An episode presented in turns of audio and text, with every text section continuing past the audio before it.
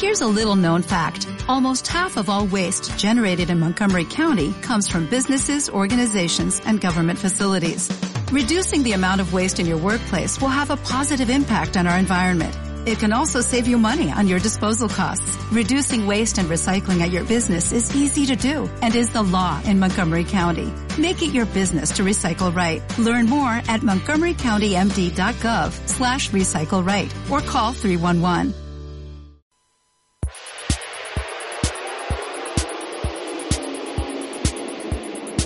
Tiempo de análisis.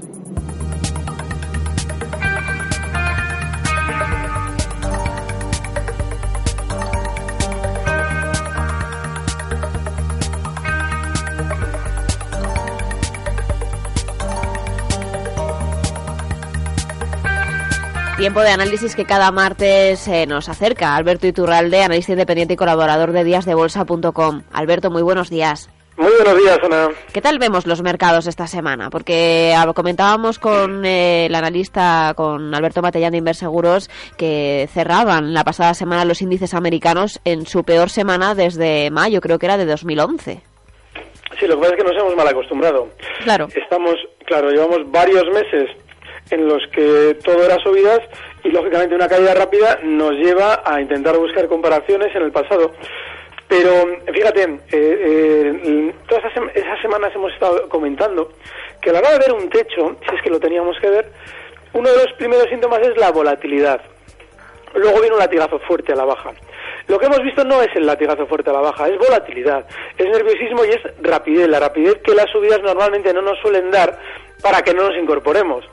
Entonces, bueno, ha cambiado ya uno de los ingredientes y seguramente ese cambio, esa volatilidad, va a conllevar, ahora de manera inmediata, incluso durante esta semana, algo más de rebote para, de alguna manera, tranquilizar. Y seguramente ese rebote se verá aderezado por buenas noticias o por lo menos noticias tranquilizadoras. Pero lo que nos está indicando el global del mercado es que de aquí a unas semanas vamos a continuar recortando. Es una tendencia que empiezan a anticipar esos mercados, como decimos. La volatilidad es esa vieja conocida que nadie quiere volver a tener en casa, ¿verdad? Después además, de todo lo aburrido, Ana, porque cada vez que nos dicen volatilidad nos suena algo que no sabemos representar de una manera sencilla en nuestra mente, con lo cual pues nos conectamos a otra cosa, es decir, desconectamos completamente de lo que escuchamos y ya inmediatamente ya decimos, bueno, esto de la volatilidad me lo salto y sigo con lo siguiente que cuenten. Bueno, pues ese es el problema. Hay que entender lo que es. Hay que entender que antes de una caída se produce ese movimiento, o es para los fuertes es positivo o conveniente ese movimiento a fin de desorientar lo que viene después. Es decir, a fin de que no estén preparados para una caída, como estamos siempre cuando el mercado está subiendo de una manera lineal, porque en cualquier momento nos giran, pero si nos dan ese condimento de volatilidad nos desorientan, dejamos de estar preparados para la caída y cuando viene la caída no aplicamos stops. Y es importante por eso también vigilar ese índice que comentábamos de volatilidad porque nos puede dar alguna pista. Sí, en sí mismo el VIX no es un índice propiamente dicho de volatilidad. Mide las horquillas entre las opciones sobre el SP500, ¿vale? Pero eso se traduce de una manera práctica en medir el nerviosismo. Bueno, pues vale, no sirve. Y ojo, porque el VIX ayer le estaba echando yo un vistazo. Y había pegado un subidón enorme. Mira, voy a entrar en el foro un momento en Días de Bolsa porque tenemos un enlace en el lateral al VIX. Mira, ya lo tengo. Y llegó a subir, fíjate, desde los 12 puntos en los que cotizaba la semana pasada hasta 19 puntos. Ahora cerraba ayer en 17.42, pero la subida es enorme porque está en su punto más alto de los últimos 3 meses. Si cogemos el gráfico del DIX y miramos el último periodo semestral, desde agosto, veremos que la zona clave está justo en 21, que es el máximo. Bueno, pues si durante estos días el DIX superase esta zona 21, lo que nos está diciendo, traducido a castellano, es, vale, ya he hecho el techo y en cualquier momento me disparo a la baja. Así es que, bueno, pues tenemos que tener ese VIX a mano para mirarlo. Estaremos pendientes de todo ello. Me preguntaban a través de @Onda Inversión por Bank of America, un título en el que querían entrar, pero no tenían el nivel para poder hacerlo. No sabían si era buen momento ahora o todavía tenían que esperar. Bueno, en el caso de los precios americanos, hay que valorar que durante todos estos meses todo ha sido positivo. El Bank of America, que ha llegado a subir hasta la zona 17.50 durante, bueno, pues ha sido una subida además tremendamente lineal, la que ha hecho el último tramo de subida, que lo hace desde mayo de 2012 hasta la semana pasada prácticamente, es desde los 6,92 dólares aproximadamente hasta los 17,42, un 150%, y muy lineal, sin apenas un recorte significativo. Bueno, pues la velocidad con la que ha recortado esta semana pasada ha sido la más alta desde que comenzó esa subida. Uh-huh. No es la caída más fuerte, pero sí es la velocidad más alta. Bueno, pues ojo con eso, porque puede significar que a este valor también le ha llegado esa volatilidad para ir formando techo y recortar. Ahora mismo quien haya aprovechado subidas, más bien tiene que estar recogiendo velas. Y el que no se haya aprovechado de las subidas, lo que tiene que hacer es más bien ir observando los toros desde la barrera. Además es que estas volatilidades, este tipo de movimientos se está produciendo en unas zonas técnicas muy importantes, donde los analistas solemos decir que hay resistencias. Bueno, pues hasta ahora todos los precios estaban superando resistencias sin mayor problema.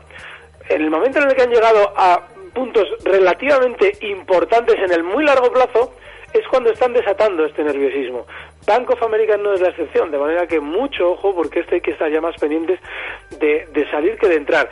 Y si buscamos un soporte para comprar en Bank of America, lo mejor es esperar un recorte hasta la zona 15.70, cerraba ayer en 16.31, bueno, pues 15.70 sí es una zona de soporte, pero mucho ojo, porque de aquí a unas semanas parece que quiere romperlo a la baja ese también. También muy pendientes de Yahoo, un título por el que también me preguntaban a través de @Onda Inversión, muchas noticias, como decimos siempre, que circulan sobre el valor, una salida de uno de los principales miembros del comité de dirección de la compañía, competidores que empiezan a ganarle terreno.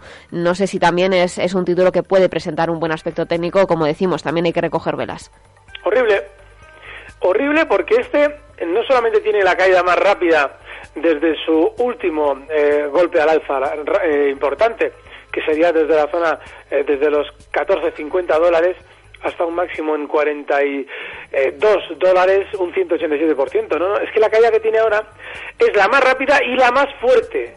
Este sí, y además, los cierres que se están produciendo en mínimos de sesión ayer, en esos 36-65 dólares, lo último que nos quieren hacer ver es que eso ha finalizado, es decir, va a continuar.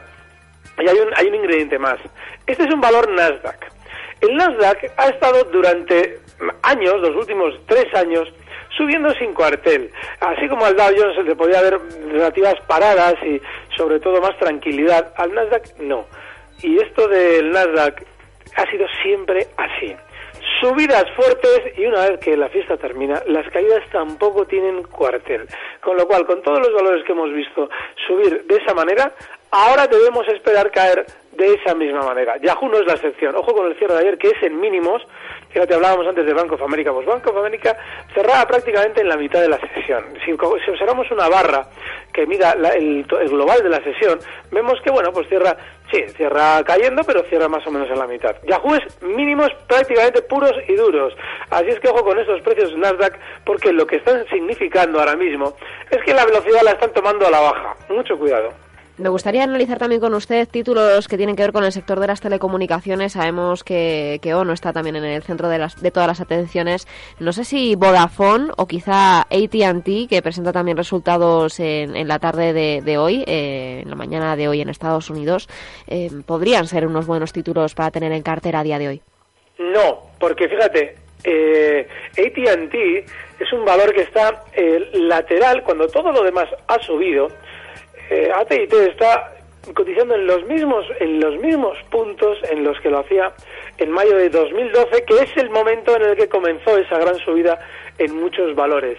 Eso significa que es un valor aburridísimo y, sobre todo, que no nos merece la pena perder el tiempo en precios como este. Yo lo que sugeriría es que se estuviera a poder ser al margen, porque para andar perdiendo el tiempo en estas cosas, lo mejor es, lógicamente, buscar cosas que nos motiven. Y el soporte clarísimo de AT&T estaría ahora mismo en la zona 33 dólares. Se está apoyando en la sesión de ayer y lleva un par de semanas apoyándose ahí. Ojo a ver si lo va a romper a la baja, ¿eh? Si no lo rompe, bueno, pero es que tampoco tiene mucho margen de subida. Yo, mira, uno de los criterios más importantes a la hora de especular es el de no complicarnos la existencia. Y este valor, si algo nos invita, es a complicarnos la existencia. A veces tenemos un vicio los especuladores, que es el de empeñarnos en que, bueno, pues como este valor, yo no sé, por alguna razón extraña, debe ser karma o no sé lo que es, me gusta. No, el valor no dice nada, ¿eh? Pero a mí me gusta, por lo que sea, y me empeño.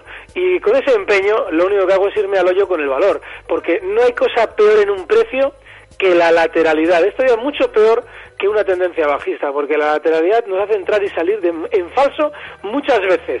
La tendencia bajista de una manera u otra nos tiene desorientados, o podemos ir, por lo menos vemos que vamos a perder si continúa el valor como está, pero lo lateral nos mete en una espiral de ludopatía bursátil que no tiene ningún sentido, con lo cual AT&T es un precio en el que no hay que estar. Otra cosa es Vodafone. Sí es cierto que ha tenido una tendencia alcista en el último año bastante clara. Desde que comenzó 2013 ha subido desde los 160 hasta 240. Vale, es una opción.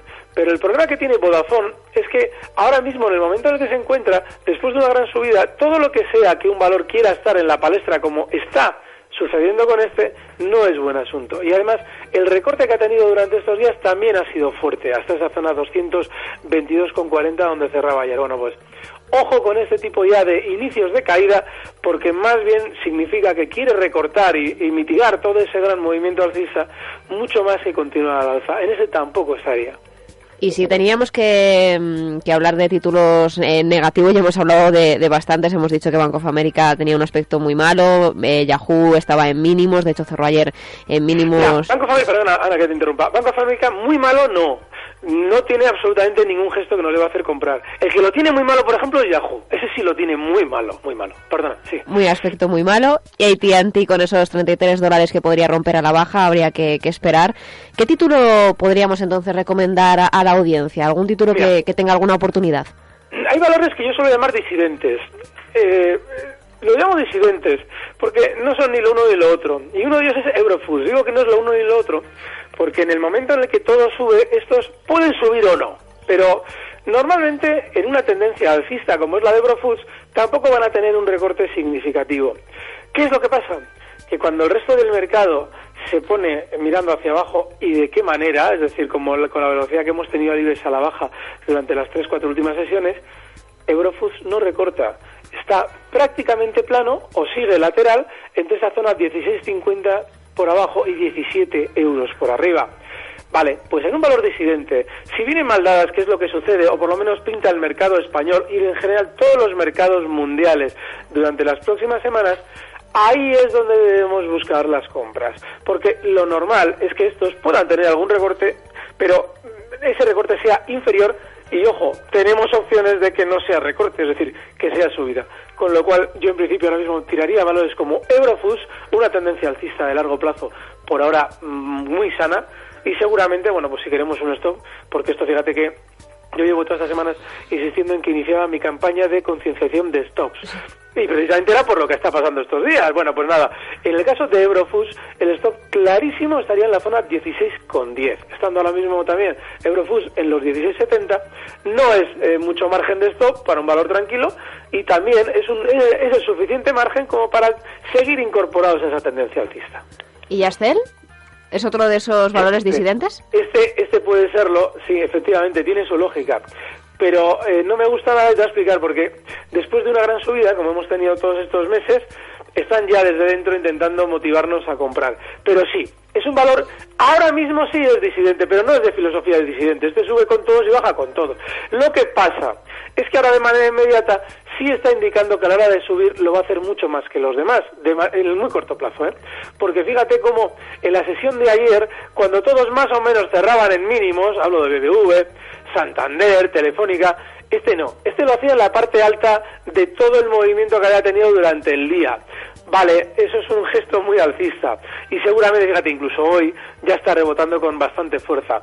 Pues sí, Jazztel tiene toda la pinta de querer convertirse en un valor refugio dentro de los chicharros durante estas semanas. Se puede, pero también se puede, sobre todo en este precio, se puede con una pequeña parte de nuestro capital por su peligro.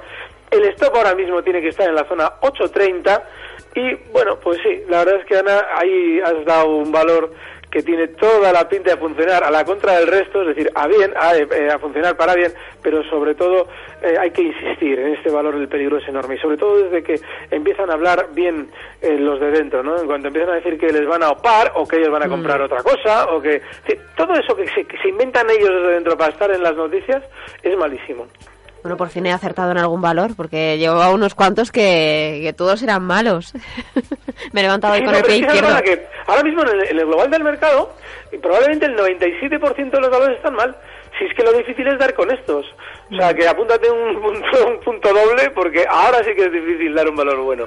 Me gustaría preguntarle también a Alberto por Bankia. Era un título que, como usted bien sabe, cuando salió al mercado se miraba bastante mal, por casi todos los expertos veían que era un valor que no tenía mucho potencial alcista. Se comprobó que realmente cedió muchas posiciones dentro del mercado. Regresa al IBEX 35 y mucha gente empieza a decir que sería un buen valor. No sé si es su caso también. Claro, mira. Era un valor malísimo cuando estaba en 0,50. Y una vez que ha hecho una subida del 90% hasta 1,40, ahí sí, ahí es bueno, ahí hay que comprarlo. En ese 0,50 no. Entonces, claro, y fíjate, Ana, también, además el caso de Bankia es de manual, porque comentábamos hace unas semanas, bueno, en el momento en el que entran al IBEX, estos valores tienen que, lógicamente, ser comprados por los fondos y todos los activos de capital que tienen que replicar al IBEX porque sus estatutos se lo indican así. Claro, antes de entrar al IBEX ya lo han subido. Fíjate, si son cucos los que manipulan un valor.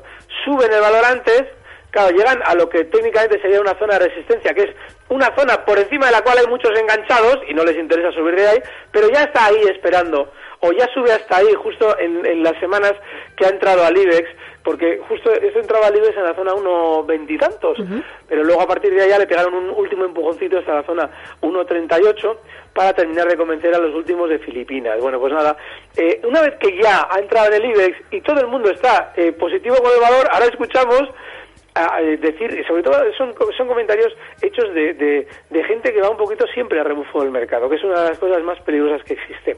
Como este valor ha subido mucho, yo hablo bien de él. Yo hablo bien de él porque, lógicamente, eso es lo que más va a entender el que me escucha, con lo cual quedo yo mejor, ¿no? Este precio ahora mismo tiene más peligro que otra cosa. Sí es cierto que el recorte que ha hecho es menor comparado con lo que debería haber hecho, tal y como ha funcionado con las caídas del mercado en general. Pero no es menos cierto que este precio, ahora mismo en 1,40, está justo, que ha llegado casi a tocar los 1,38, está justo en una zona sobre la que hay tanta gente enganchada, que tiene más peligro que otra cosa, y más si la entrada en el IBEX se ha producido después de la subida. Ahí seguramente las manos fuertes de Bankia están vendidas, con lo cual, si ahora tiene un valor peligro, ese es Bankia. Y si vamos aún así a probar en este valor, el stop tiene que estar inexcusablemente ahora mismo en la zona 1.12, que es su primer soporte. Y bueno, pues más bien merece la pena esperar a comprar hasta ahí, si es que queremos comprar en 1.12, porque ese es un soporte, para intentar aprovechar algún rebote, que hacerlo donde está. Soporte en 1.12 para Bankia. Me gustaría también, en último lugar, ya preguntarle por esos títulos del mercado español que están sufriendo la crisis que viven en Argentina, con esa devaluación del peso argentino. Hablaban de Telefónica, hablaban de Mapfre. ¿Qué aspecto presentan estos valores? En el caso de Telefónica, para dar niveles también para gente que pueda estar dentro enganchada y que vean que podría tener algún tipo de efecto negativo toda esa crisis que viene de LATAM para poder salir, o en el caso de Mapfre también. Mira, Telefónica está haciendo lo que tiene que hacer, y es un recorte rápido y relativamente fuerte, como han hecho todos los demás. La caída en el caso de Telefónica ha venido a ser el máximo de la caída de un 10%. Y el resto de los valores del mercado importantes también han hecho una caída de un 10%. Te voy a poner uno que también en teoría tiene cierta exposición a Latinoamérica, que es, por ejemplo, Iberdrola, que tiene una caída mucho menor comparativamente con lo que ha tenido Telefónica. Es decir, lo que te quiero comentar con esto es que el hecho de Argentina del otro día, fíjate, Iberdrola tiene solamente una caída del 4,22%. El movimiento, la noticia de Argentina, eso no tiene absolutamente ninguna relevancia con respecto a España, porque España, fíjate, anoche, esto es muy bueno, ayer en la tarde en un medio me preguntaban por la caída del DAX y del IBEX, y decían, me comentaban, ¿no?, que el IBEX había tenido más caída que el DAX. Te voy a decir además los datos. La caída del DAX había sido aproximadamente del 5,20% aproximadamente en las últimas 3-4 sesiones, y la del IBEX del 7,5%.